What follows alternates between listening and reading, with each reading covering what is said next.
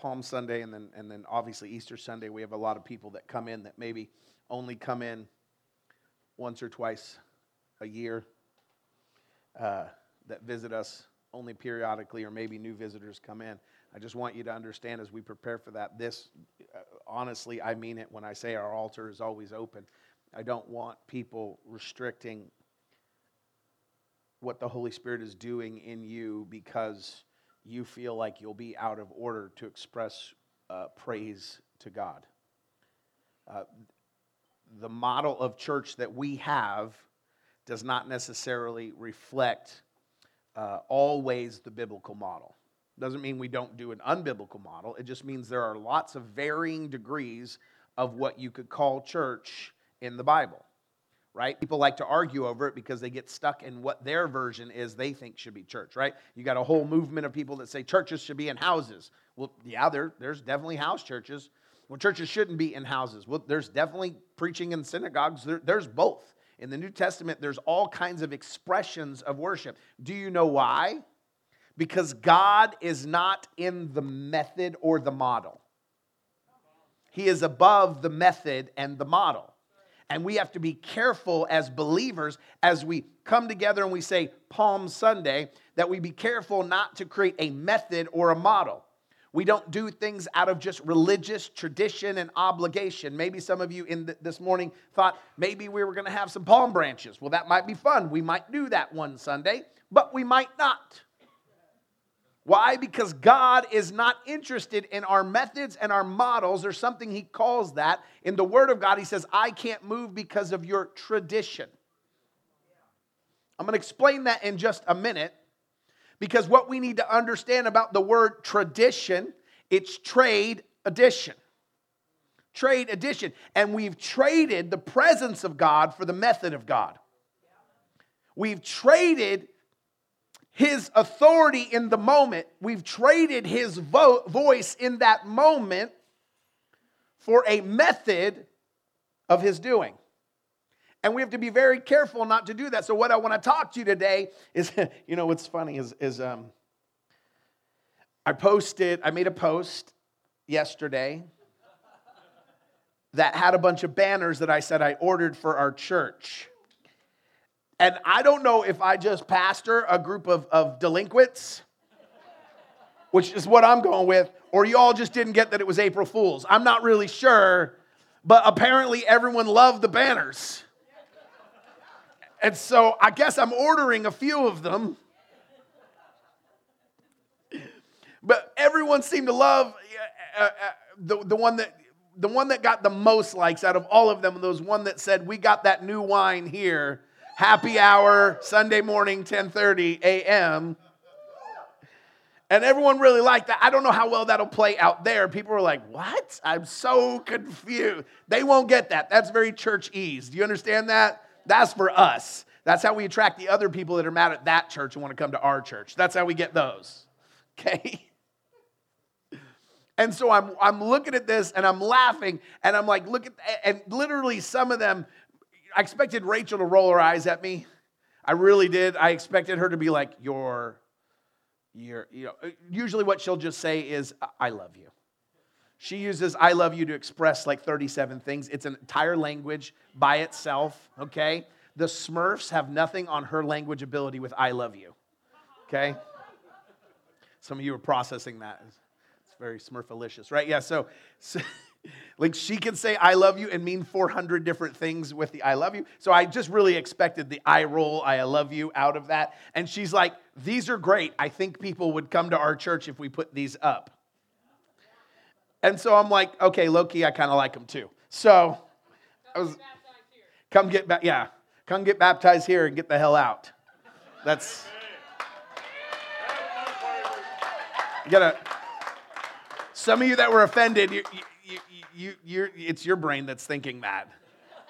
Get hell out of the people. You, you, okay, all right, there it is.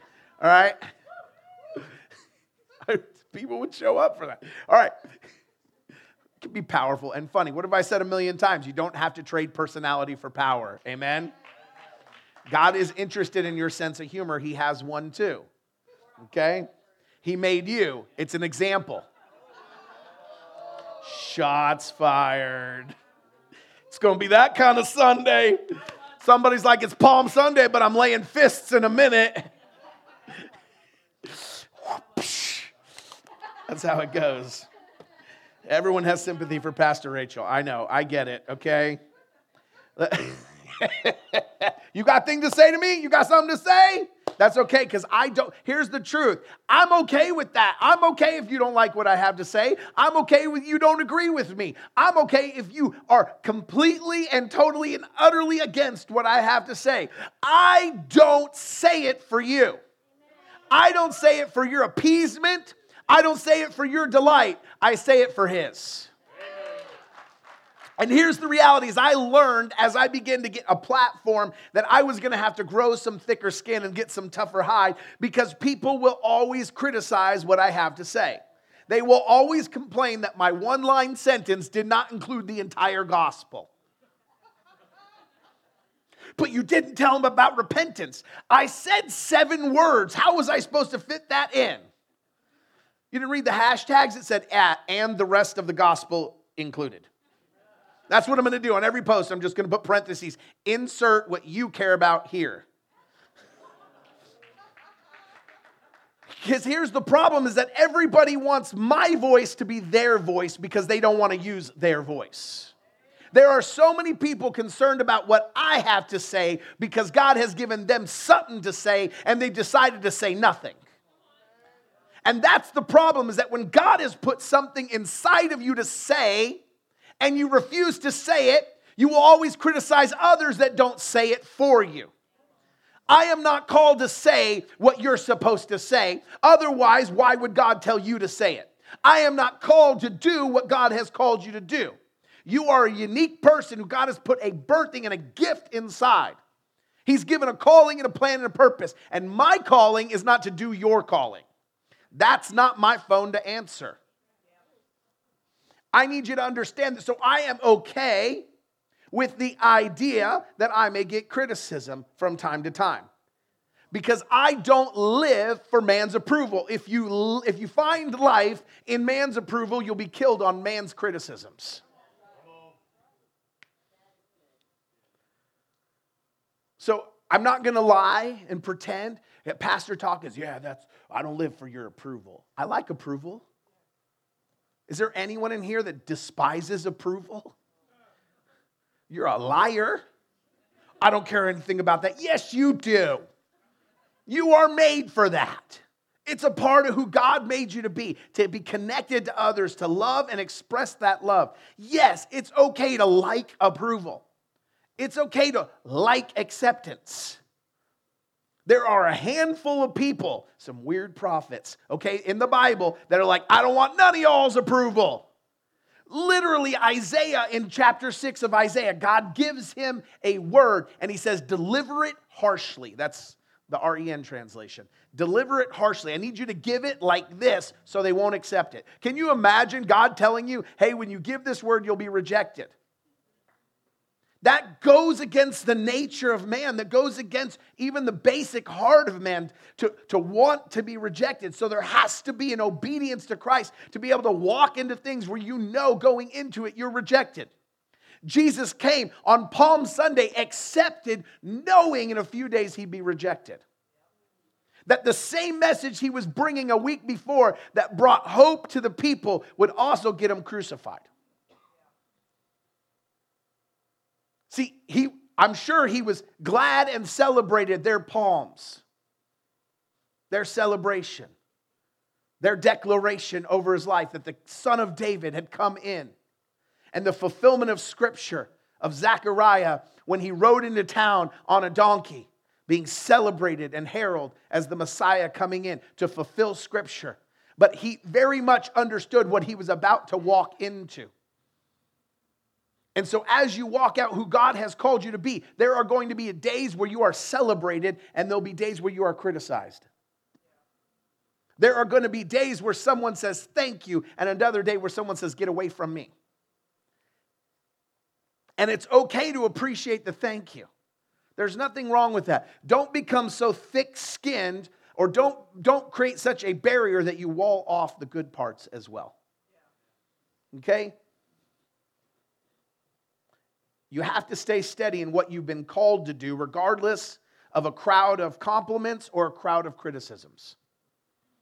There has to be both that you are able to face if you're going to see the fulfill, fulfillment of what God has called you to do. So, Zechariah chapter 9, I just referenced that. Chapter 9, verse 9 is the fulfillment of Palm Sunday. It says this Rejoice greatly, daughters Zion. Shout, daughters of Jerusalem. See, your king comes to you, righteous and victorious, lowly and riding on a donkey, on a colt, a foal of a donkey. So, when in Matthew 21 9, this is when we see Jesus ride in on the donkey on Palm Sunday and fulfill this particular scripture. Lowly, he rides in on a donkey, not a horse, not a nice horse, just a little donkey.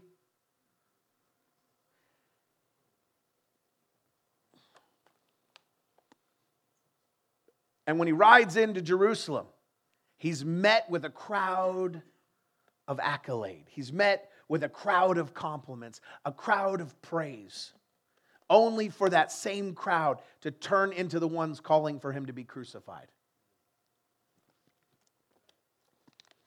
And we're going to have both that we face in this season that we're walking to as a church. And we have to learn where to put our eyes and where to put our hope and where we're supposed to be focused.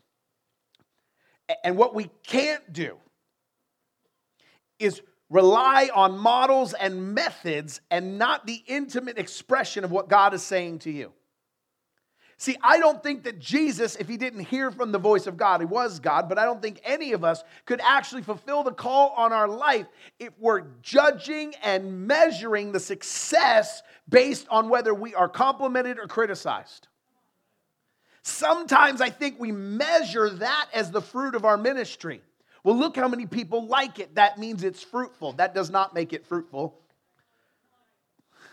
Nor does how many people criticize it make it fruitful. There are a whole group of people who have relied on the fact that they are beaten up as a sign that they are bigger martyrs for the gospel. Look how much abuse I take. I am such a martyr. And so they say things actually to get the negative response. Do you know that? So they can say, look at how worldly everyone is around me. I'm standing out here, uh, you know, proclaiming in the wilderness, I'm the John the Baptist. Nobody understands but me and God. If everyone just knew what I knew. And what happens is, is that you walk alone and you never see the plan of God, God fulfilled in your life because you are walking based on a model of methods and models and not his intimate voice. It's important and imperative. Let me say it this way it's imperative in this next season that what we're walking into, that we are listening actively to what God is calling for our lives and we are stepping into who God has called us to be. It's imperative that we find our strength in the Lord, in his presence, in a personal relationship that we have with him if we're going to navigate what's in front of us. I stood up on this pulpit a year ago and I said to you that we were entering into a Joseph season. And since then, it's been echoed across the body of Christ. People have written articles on it. Sid Roth has hosted people talking about it. That we are entering into a season like Joseph, where the church is going to be the one with the storehouses of grain. Not just physical wealth, but the hope of the world that's going to be in there. It's been echoed over and over again. I'm not tooting my own horn. I'm telling you what's in front of you so that you can navigate it better. I said that we would, a lot of people were saying it's going to be a bright and glorious year. It's going to be great. I'm telling you right now, they were not hearing the voice of the Father. What they were doing was they wanted likes, they wanted compliments, and they did not want criticism. And when you want compliments and you are afraid of criticism, you will say things just to get a like, but you will be out of alignment of heaven. The reality is, is that the bearing of whether you get complimented or criticized should have nothing to do with how you walk with God. And so I said things that get me criticized. Amen? Can I tell you one of those? I'm going to get political for a minute. What? I never do that. If, you, you're new here, you know that. People will say, I'm glad, I'm happy that you never get political. I'm not really getting political, I'm getting heavenly. It just has to do with a political figure, okay? Um, so I rarely ever say anything that's in the political spectrum because this is God's kingdom, not man's kingdom, and I'm not here to be a prophet for man's kingdom. That's not my job. My job is not to be a voice in the wilderness for man's kingdom. My job is to be a voice for the kingdom of God, to be a leader in the kingdom of God, to be a son and a servant in the kingdom of God, not to be the voice of the kingdom of man. So I'm not I'm not getting, you can clap on that one. That's okay. Some of you are like, but I want to hear what he has to say. So if I applaud louder, he won't say it, maybe. I'm going to say it because I think that you need to know what God is doing in this season, okay? And then we're going to talk about how we get there. So, as rough seasons come, I said we, we were, did not see the end of it. There would be more trouble on the horizon. Have you noticed and seen this phenomenon that's happening for the first time, maybe in most of our lifetimes? Some, some of the older generation may have seen this one or two times, but most of us have never seen uh, waking up uh, on a Monday morning or waking up and finding out that overnight banks were closing that suddenly banks were becoming insolvent and unable to pay out their, their money, that the largest bank that loans to Silicon Valley, which is where all of our new modern technology comes from, is woke up and it suddenly was insolvent. People had withdrawn all their funds till they couldn't give them any more money. And so people made a run on the bank and it closed multiple banks. And now we see there's hearings in Washington, D.C., talking about the run on the banks. I told you that in this season we would have the storehouses, they would not. What did you think was going to happen with that? You're watching people lose their wealth, lose the store. I said we would have the storehouses, they would not. The bank is the storehouse of their wealth, and they are closing. Don't get worried. I don't think they're all going to close. No one needs to run. I'm letting you know that what I've spoken to you is coming to pass and being fulfilled. That we are going to be the hope of the world again and that God will use the church in this season. I said it, I released it, and it's happening now in this season. and I said that we had not seen the end of it, that it was not about to get better. There was still more trouble coming, but that the body of Christ would be safe in that season. Amen? Amen. And now we're beginning to see it. Um, I've told you guys before, I've talked about it. I'm, I'm going to tell you this. I've talked about it from this is that I'm friends with a lot of prophetic voices uh, that have spoken into political climates, have spoken into presidential elections. I think all of us have heard that before. I got this group of friends over here that called the election as it happened, and I got this group of friends over here saying, Don't worry, he'll be back. I had both of those. I was in both of those camps, and I was talking to both of those people, and I was telling one, Good job, and the other one, Repent. Okay, I was the guy saying, Bro, he did. It's 2023 Nothing has changed. Do you think maybe now you should say, I got it wrong? Okay, so I'm that guy that has taught you guys that there's nothing wrong with stretching your prophetic voice and then realizing you missed it. That's just fine. Say what you think God is saying. If you mess it or miss it, say it. There's nothing wrong with that. And, and, and so I want to bring accountability to the body of Christ and making sure that we're only, only listening for God's approval, not man's approval. That's why it's so important. Because as I stand up here and release words over our nation, some people may not like that. Some people may really like that. There's a whole camp where if I'll just say Trump's going to be our next president, I will all of a sudden get invited to things. There's a whole other camp where I just say, no, he won't. They will disinvite me. They will not even pick up my phone anymore. I know this. I know people who called the 2020 election accurately, prophetically, every detail of it, and they got death threats from the body of Christ. Even though, when it all was said and done, they called it exactly accurately. They, they called every detail. And they said we need to pray against it. So I understand that what when we when we start to step into who we're called to be, I'm giving you my story to help you with your story. Amen. Okay, when we start to step into who we're called to be and, and move in what God has called us to do, whatever that looks like, there will be people that do not understand what God has asked you to do. There'll be people that come alongside you and say, hey, that's a little bit dangerous, or that's a little bit wild, that's a little bit reckless, that's not as safe as it should be. No one has called the church of God to be safe. He's called us to be dangerous in dangerous places. Our job is not to be safe in dangerous places, it's to be more dangerous than those they call dangerous. All right?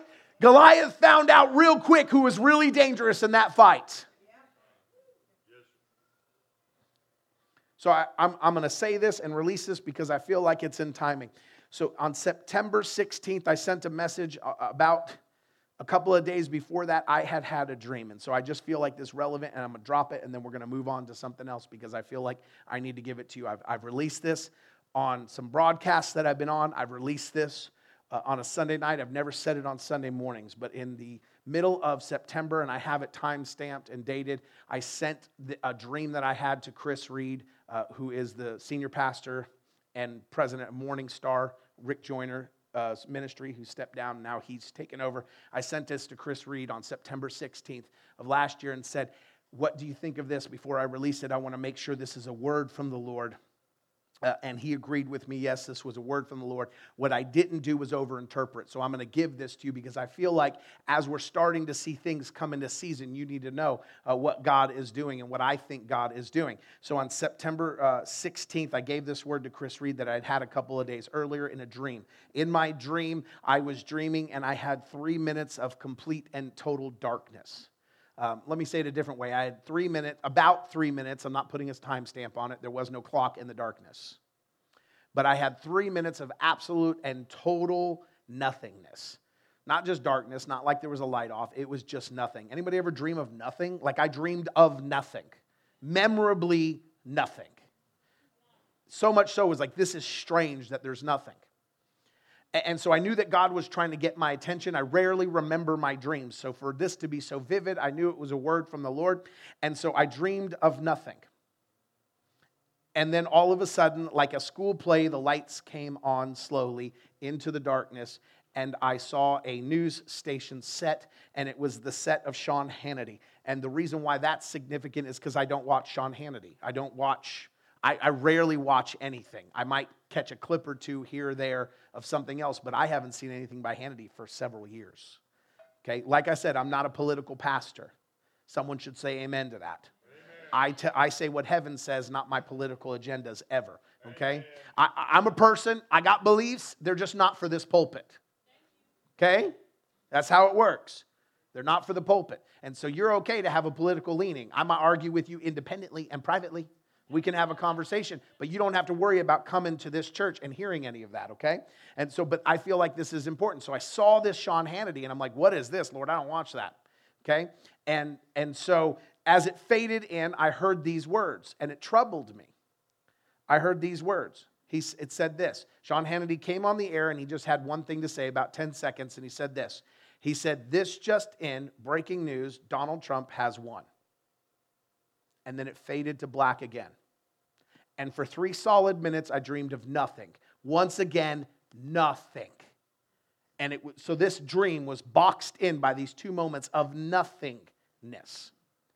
And I'm like, Lord, what does this mean? Now, if you have a political leaning, if you have a, a conscious bias, if you have uh, something in you that has a desire or, or, or, or, an agenda at hand, there are a lot of ways you can interpret that. Now, one of the things that I've taught you and I teach in our school is that a lot of times we see or hear God clearly, we just don't always understand what it means. So we'll hear him, we have no clue how to interpret him. And so, in this, one of the things that I teach is do not over interpret what you hear God say, and don't interpret it through a filter of your own bias, a filter of your own desires. So, when I said that, if you had a desire in here, you may have filtered what I said. Let me, let me recap what I didn't say. I did not say Donald Trump won a presidency, did I? I did not say Donald Trump had won a nomination, did I? I didn't say he won a political state, did I? I didn't say he won a legal battle, did I? I don't know what he won in this dream because heaven did not reveal it to me, and for me to overinterpret it is a mistake. So at the time I sent it to Chris Reed, I said, I, This may have something to do with, at the time, the, the FBI raid at Mar Largo. And so I knew about that. I said, Maybe it has something to do with that. I don't know the interpret. Does everyone hear me? Are you hearing me here? Can everyone you understand? I don't know the interpretation. So don't take it political. But I believe that there are certain signs that mark the season that we're in. And this is a national sign. That if you're unaware, if you have not followed the news, that Donald Trump has just been indicted. First time a US president has been indicted on criminal charges after he's left office. And so it is a marker in our history, it's a marker in our nation. And it gives us a clue to the season that we're in when words are coming to pass. Amen? And so, what was my dream? My dream was this this just in breaking news Donald Trump has won. So, Pastor Ren, what are you saying? I'm saying I still don't have the interpretation, but it is possible that's it. It is possible, that's it. It is possible that what we will see from that dream that I have is that we will see him win that legal challenge and it'll be a marker for the season that we're in. Okay? Does that mean it has to be that? No. It could be something else, right? But I believe that there's a good chance that's what it means. And so I'm sharing that with you because that, what I just said, may be popular with many people or it may be unpopular with lots of people. I may get banned on Facebook for it. But there has to be a moment where we're faithful to declare and show what God has said to us, regardless of what people will think about us. We have to stand for our faith. And some of you are like, well, I don't hear from God. I'm talking about just standing for God. I'm talking about you hear from God. Every one of you in this room hear from God. If you don't hear from Him audibly, if you don't hear from Him from a prophetic place, you hear from Him right here. This is His spoken word. You hear from Him. And when God speaks to you through the Word of God and says, This is what I have for your life, and this is the standard that I expect from you, it may be unpopular, but I want you to stand on my Word. See, the Word of God has become in our culture a very unpopular thing. The love of God is now considered to be uh, um, uh, not, not love, hate. The love of God has become bigoted. And there has to be a moment in our culture where we just say we're going to stand on the Word of God we're going to believe in his truth regardless of whether we're criticized for it, made fun of for it. Anybody been made fun of their faith before? Usually, when someone is actively engaged in making fun of your faith, it just turns out they might be the most miserable people you've ever met. Why in the world would you allow yourself to be hurt by a miserable person trying to make you miserable? Amen? Amen? So what happens is, is because of the season that we're in. There are strategies that must change. There are methods that have to be uh, uh, done away with. We have to change the strategies of what we're walking into in order to, to see the fruitfulness of God, to see the promises of God being fulfilled in ours. And the old strategies will not always work. All of you guys like the banner that said new wine, but some of us want to live in the old wine and we never want to switch to the new. And what we've done is we've said, hey, this has worked for us in the past, so we're just going to keep doing what's worked. We get caught up in models and methods that don't survive. You know what they call that in the business world? Out of business. We were talking the other day about being nostalgic about Blockbuster. Anybody remember Blockbuster? Right? Anybody glad they went out of business because you found two or three tapes you still haven't returned and you know the late fees are in the thousands? Right? Uh, we were talking about it because their website, they said rewinding. Like they changed their website for the first time, like they're about to come back. And some of the ones that had late fees were freaking out right? But they did not adapt to the changing environment. They decided to rely on what's always worked for them, the same methods and models that have always brought them success the late fee, the in person video, and something else had changed in the environment that their method and their model no longer worked for, and they went out of business. And there are so many believers that we sit and we, we focused on the past glories that we've been through because we have great testimonies. And so we want to live by the previous models and methods. Let me give you a story if you have your, your sword with you in Judges chapter 15. The book of Judges.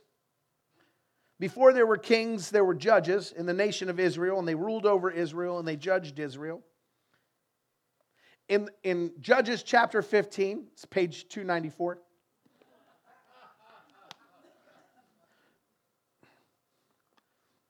If you're a new Christian and just getting used to your Bible, you'll get that joke later. In Judges chapter 15, we learn about someone named Samson. And Samson was a judge over Israel. He's also the guy that represents the Hulk in the Bible. Okay? He's a man of like unnatural strength. Okay? He, this, this dude is buff. Okay? He, he literally represents the Hulk. This is where they get the story. You're like, oh man, Marvel's so clever. No, they ripped it all off from the Bible. You can go through the whole Bible and find Marvel characters in it. So we got Samson, and he's this strong guy, and he's able to, to uh, fight with great strength. And then in, in Judges chapter 15, we get to verse 16. We're going to talk about this. Basically, what's happened is, is that, uh, let me back up before I read this, is that what, what's happened here is that Samson has decided to pick a fight. He actually ties a bunch of foxes, or he takes a bunch of foxes, puts their tails together, puts torches on them, and sends them out into the Philistine fields and lights fires everywhere. So these foxes go running around and their tails are lighting fires all over. And he's burning down uh, Philistine uh, fields. Okay, and the Philistines surprisingly get upset about this. I know. They're not very happy, and so they send 3,000 men that, um, uh, that are attributed to the Philistines. They're not from Philistine, but they're in partnership with them. They send 3,000 men to bind up Samson and capture him. Here's the problem is that what God has called you to sometimes requires a fight. And there's so many times that we are so upset because the enemy is attacking us in great number and with overwhelming odds. And we're upset because we didn't expect it when we're the ones that picked the fight in the first place. See, when you hit your knees and prayed for breakthrough, you picked a fight. You lit a fire in the enemy's field. When you hit your knees and declared your city will be saved, you picked a fight against the enemy's territory. When you showed up to church this morning and said, I will resist the world, you picked a fight. You lit a fire. And then you're surprised when the enemy shows up with overwhelming odds to stop you. You're the one that's burning his territory down. We need to learn who is in position of battle when they are. So, what happens is here in Judges 15, and we'll start here with verse 16, is this. Actually, let me back up here just a bit. First of all, what happened is, is that they weren't able to tie him down. They came to bind him, and they couldn't do it. And then it says in verse 15, then he found a fresh jawbone of a donkey, reached out and took it, and killed a thousand men with it. This was not an old jawbone, this was a fresh jawbone. Some of you don't realize that there is strength when things are fresh, but when they're allowed to become old, they become brittle.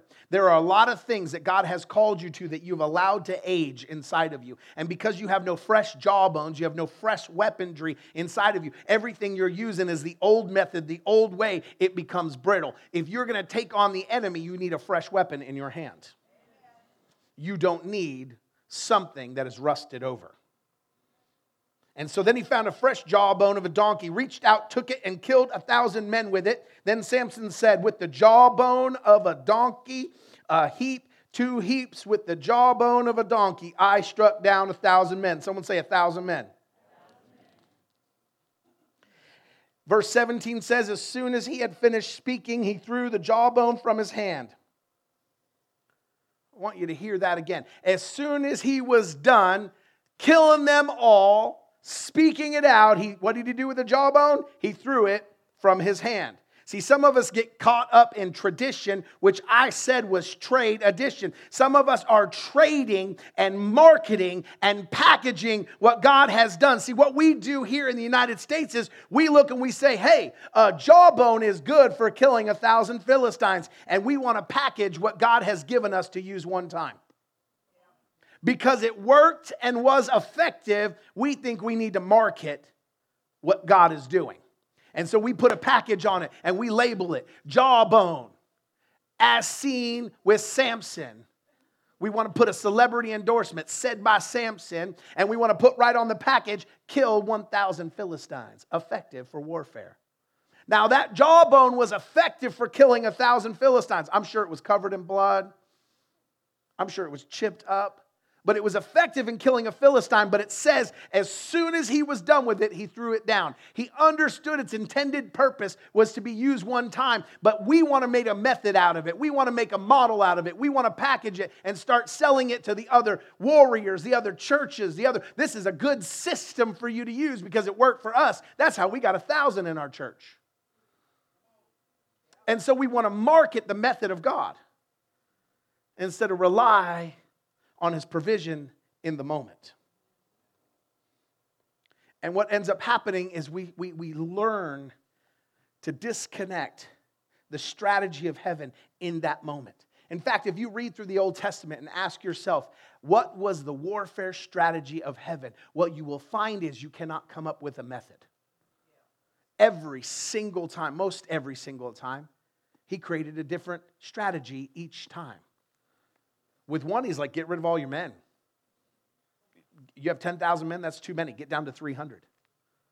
Shatter a bunch of pots, make a lot of noise. The next one, let your worship leaders go first. Send the praise in ahead of time. The next one, don't fight at all.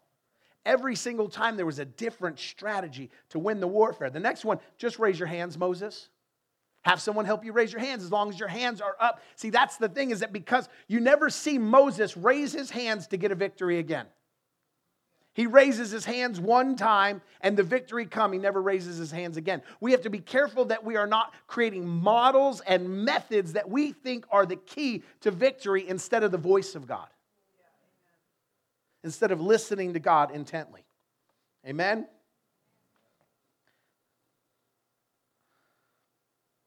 See, we want to market the miracle. We want to put a label on it. Let me, let me say it this way uh, Rachel wears contacts. Pastor Rachel wears contacts. Uh, and um, see, if, if, any of you in here wear contacts, then you know that they have a usable period. Okay? And that period, uh, and you wear them during that period, they can be effective to help you to see better, right? So you're able to see more effectively with contact with her contacts in for the period in which they're determined to be useful. So Rachel likes to test that limit until they've gone past their usefulness. Okay?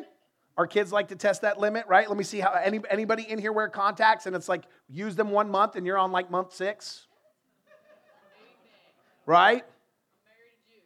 She, yeah, she did marry. That's true. I'm not saying it's her fault she's testing the limit, okay? I just said she was. Don't overinterpret what I said. So she's wearing those past her limits. So Rachel likes to test them until they've gone past their usefulness. Then the same contact that gave her vision begins to disrupt her vision. If she continues to use the contacts, she'll cause an infection and irritation that can lead to blindness. So they're, they're there to help her to see, and using them past their usefulness will cause her actually to not see. And there are so many people that God has given a tool and we use it past the time that God has allotted for us to use it. And we don't realize that what's what once helped us to see is now making us blind. And it's keeping us from having success. It's keeping us from moving forward. Now, what's interesting, you say, well, you just change it out for, for a new set, the same exact set. You know, but the problem is, is that with, with, with contacts, you have to go back to the doctor periodically and they have to look and change your prescription. Your eyes change over time. So even if you had a fresh pair of the same ones to put in, even if you kept it fresh, but used the same model, the same method, the same tool, if you took the same prescription and put it in your eyes when you were 18 and then put that in your eyes when you were 48, you would realize they don't help you see anymore. In fact, they might make your vision even worse.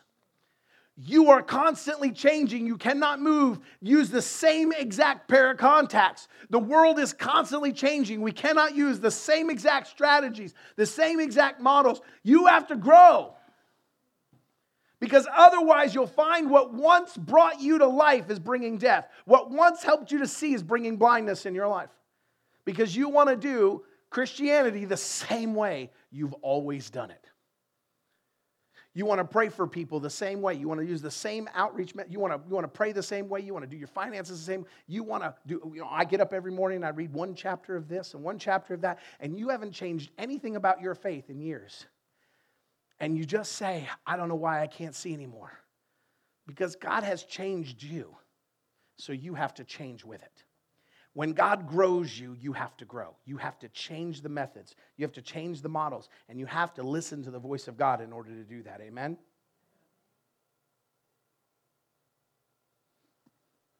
And we have to recognize that God has called us to start fires, which starts fights. We have to begin to move in a place where we begin to equip ourselves for the battle. And that means in the moment being able to understand what it is to, to be equipped, what, do we need a, jon- a donkey? Do we need a jawbone? See, I think Jesus was, I, I, I wondered, why did Jesus ride in on a donkey? Most people will answer, well, to fulfill scripture in Zacharias. Well, why was that scripture? Why did he need to ride in on a donkey? I find it very interesting that Samson defeats a thousand Philistines with, with a weapon that was not considered a weapon.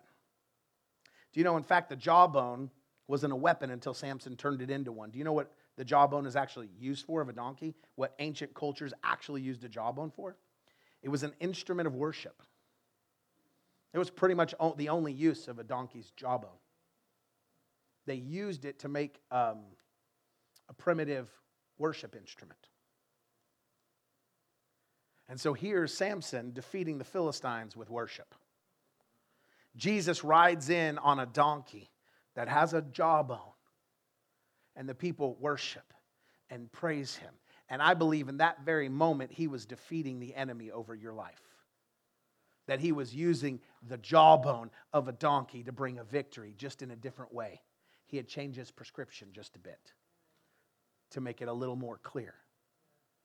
And we need to understand that God wants us to be prepared, and we can't always rely on someone else to give us the tool that we need. See, Samson in that moment had to find his own tool in the sand. He had to find what God had provided for him in that moment. And what's happened is, is that we rely on other people to do the work for us. You know, I I heard a preacher this week say, and and, you guys will appreciate this. I, I listened to this preacher, and he was talking about how preachers can preach on anything. You can give us anything, and we will turn it into a sermon. And he was absolutely right. Let, let me give it to you like this Sally sells seashells by the seashore. He said, I want to talk to you today. Sally sells seashells by the seashore. Come on, somebody, say amen. See, you missed it though. You missed it. Sally sells seashells by the seashore. Where does it say she's selling the shells? By the seashore. She is selling seashells that she got from a place where they're free. People are coming to the seashore and buying Sally's shells, and right next to her, they're free. Some of us want someone else to package what God has for us, and we're willing to pay for a word. We're willing to pay for that because we don't want to do the work to go find out what it is that God has for us directly. See, Sally could take those seashells and she could clean them up real nice. She could polish them and she could present them in a nice package, and people would pay for that rather than go find it themselves. Because if they find it themselves, let me tell you, when I was, uh, we, me and Rachel, we took a cruise down to Mexico, and when we were in Mexico, we were walking along the strip of shores, and every one of those vendors right next to the ocean, 30 feet from the ocean, were selling those beautiful conch shells. Oh, they were cleaned up, they had polished them, they were shiny. But me, being the good steward of my resources that I am, turned from one of the vendors and I thought to myself, I want one of these shells, but I'm not willing to pay for it. I want one of these shells, but I'm not going to pay that vendor for it. So I turned around and I walked 20 feet across the street and there were some stairs leading down to the water. I stepped down the stairs and I looked down, and what do I find? A perfect conch shell. 30 feet from where that guy was trying to charge me money to buy it. And I picked it up. You know, when I picked it up, though, there was something a little different about that conch shell than there was about the one that was for sale. See, mine stunk a little. It smelled like the ocean, it smelled like rotten fish, and it was a little dirty. See, I had to take it, I had to rinse it, I had to scrub it, and I had to polish it myself, but I didn't have to pay for that, which God had given me freely. But in order for it to look like the one that was paid for, I had to put a little effort into it. There are too many of us that God is providing what we need in the season, but we don't want to put the effort to get cleaned up to look like what it's supposed to look like.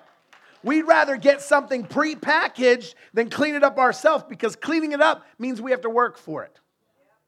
Means we got to put something into it. Amen. See, but Sally had figured something out. Sally figured out that people will pay for that. Because people don't want to do the work themselves. And what we do is we criticize all these churches where pastors are spoon feeding their congregations, but it's not the pastor's fault that people won't go and pick it up for themselves. It's not the pastor's fault that you have the Word of God right here free, but that most of the time, most people, the only time they get the Word of God is when the pastor presents it to them polished. The only time they receive it is when I clean it up, articulate it, and make it look good for you. Because reading it yourself means you have to process it yourself. And most Christians just aren't willing to do that. See, Sally figured out that even though it was sitting right next to him for free, most people would never pick it up, so it's better that they got it for something.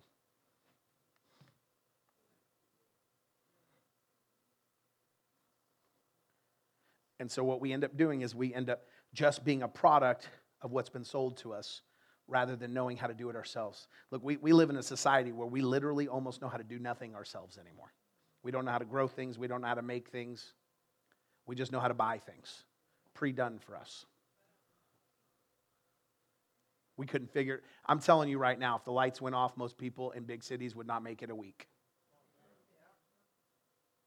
They wouldn't. Most people in the world couldn't live without air conditioning. We don't know how to survive without something being packaged and sold to us. And God is saying, What I have to give you is free, but it's going to require your effort to clean it up.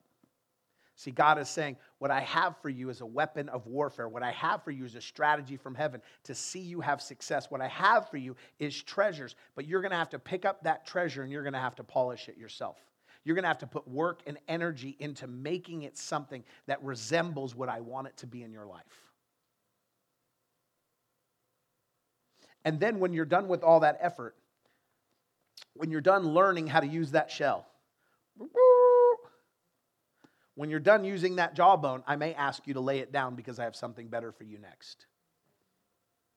And the question is are we going to live on the things we once had, on the methods, on the models that we've used, or are we going to be a church, a people that are committed to God, what do you have for us now? What do you have for us now? And I'm wrapping it up right here. What do you have for us now?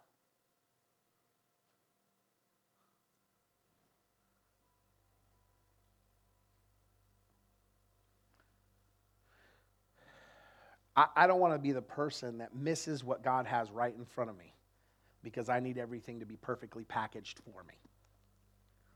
I don't want to be the kind of person that misses the calling of what God has called me to do because it looks like it's work. I don't want to be the person that is so committed to the way I used to do it that I can't see the winning strategy now. So, if, if you have done something in your life, if you have walked through things in your life where you have seen past victories, and you are still continuing to use that model and method, and you're just not seeing a breakthrough, and you're like, God, I don't understand because this is what worked before. Look, the Word of God doesn't change. So the things in here, the principles in here, the strategies in here are still good today as they were the day it was written. But how we implement them does change. How we move forward in them does change. That's why the Word of God gave us all kinds of different models for what church needed to look like because it could look like so many things based on the culture and the need of that. Do you know why they met in homes in the beginning? Not because that was the better growth strategy. They met in homes because Christianity was illegal. You couldn't rent a building and put up a sign, find Jesus here. You'd be arrested. That's why in America we have church buildings, but in China they're all underground They can't put up a church. It's illegal. The strategy has to match what the weapon and the warfare that's being fought in front of them looks like.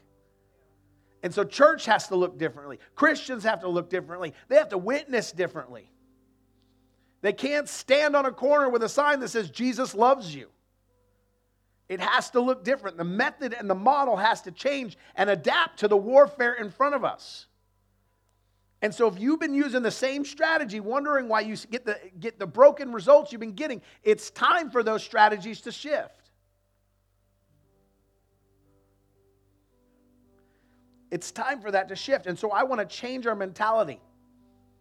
I want to say this it's always about relationship, not about religion. Religion is a model and a method. When you're asking yourself, Lord, how should I do this? Why don't you start asking Him, Lord, how do you feel about this?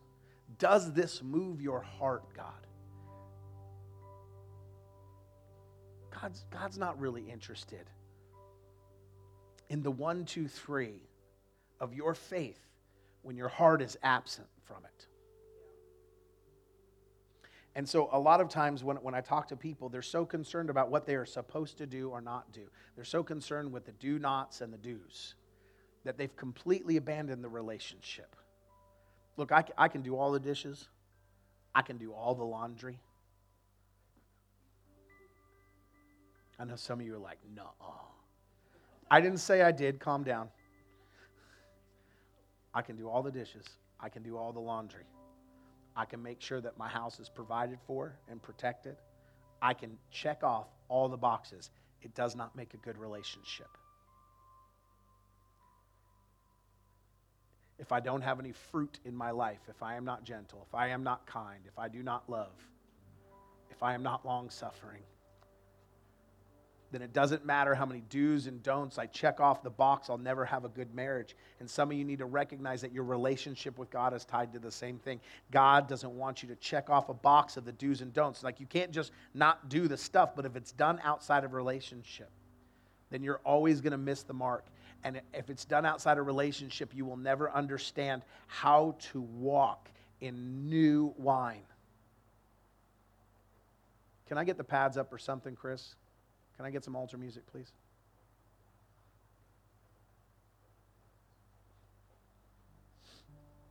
Yeah, come on. I'm going to have her come play.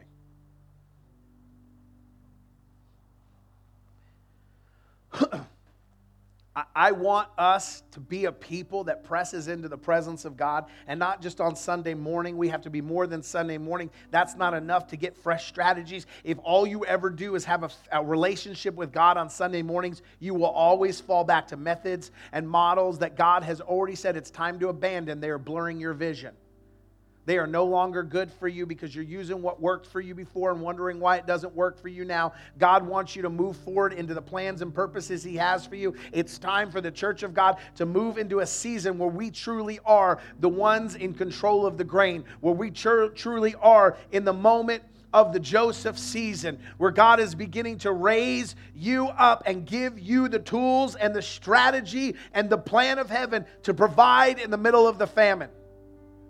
Joseph created, he listened to heaven, he interpreted the dream. And when he interpreted that dream, when Joseph interpreted that dream, it was a fresh word from heaven, a fresh strategy from heaven that had never been given to the body of Christ before. And he said, Create storages for seven years and store up the grain, and we will have the grain in the middle of the famine. The people will be secure.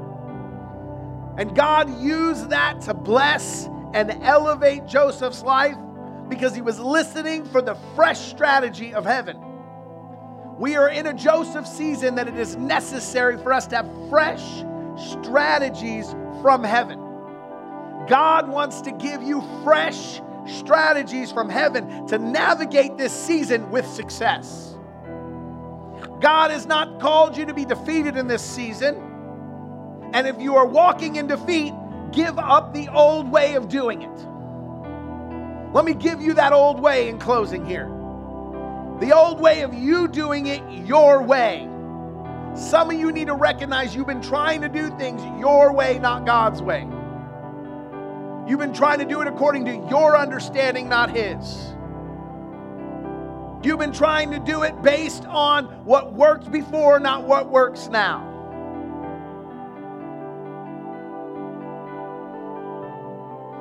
Pastor, when I worship God every Sunday with my whole heart, have you sang unto Him a new song? Have you given Him something new? Have you changed up the way that you're doing it? Or are you just going through the motions?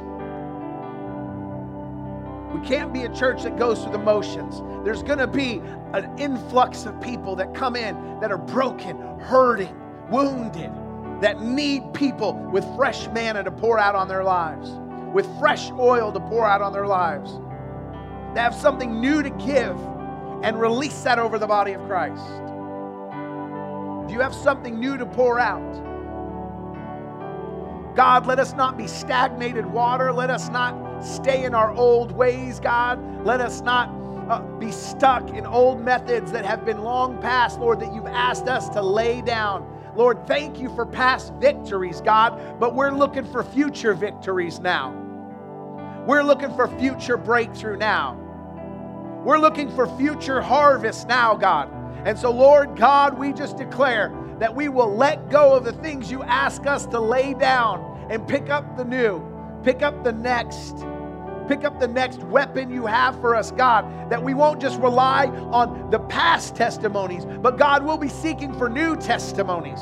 Lord, we give you glory for all the past ones. We won't forget a single one, but we won't try to box you into doing it the same way again. God, whatever new thing you have for us, we just commit this morning that that's what you have for us, God. And we'll lay down our own understanding, our own desires to do it with what's comfortable, what's worked before. Give us new vision to see the plans and purpose of heaven in this season, God, that you're going to pour out on the earth in a new way. And that new does not mean it's not biblical. New does not mean it's challengeable, that it's not you, God. Right now, see, there are some of us in here that says, I've never seen God do it that way, therefore it can't be from heaven. The whole Bible is God doing it a different way according to his nature. There are some of you that have that religious spirit on you that says, because it's never been done that way, that can't be God. Maybe you're watching, maybe you're in this room. Maybe you're in this room, you gave that up a long time ago, but there's some of us that need to repent for saying, because it's not the way you always done it, it can't be you. And you've judged whether it's the Lord because it's not the old way. And you need to repent to that God and just ask the Lord, say, Forgive me for thinking because it was new, it's not you. God, would you give us new strategies and not let us rely on the past ones? Would you give us new weapons, Lord? Whether it's a sword or the jawbone of a donkey, whether it's peculiar or comfortable.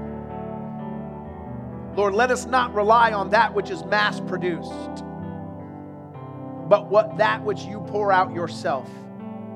Look, I'm looking for homegrown, homemade heaven.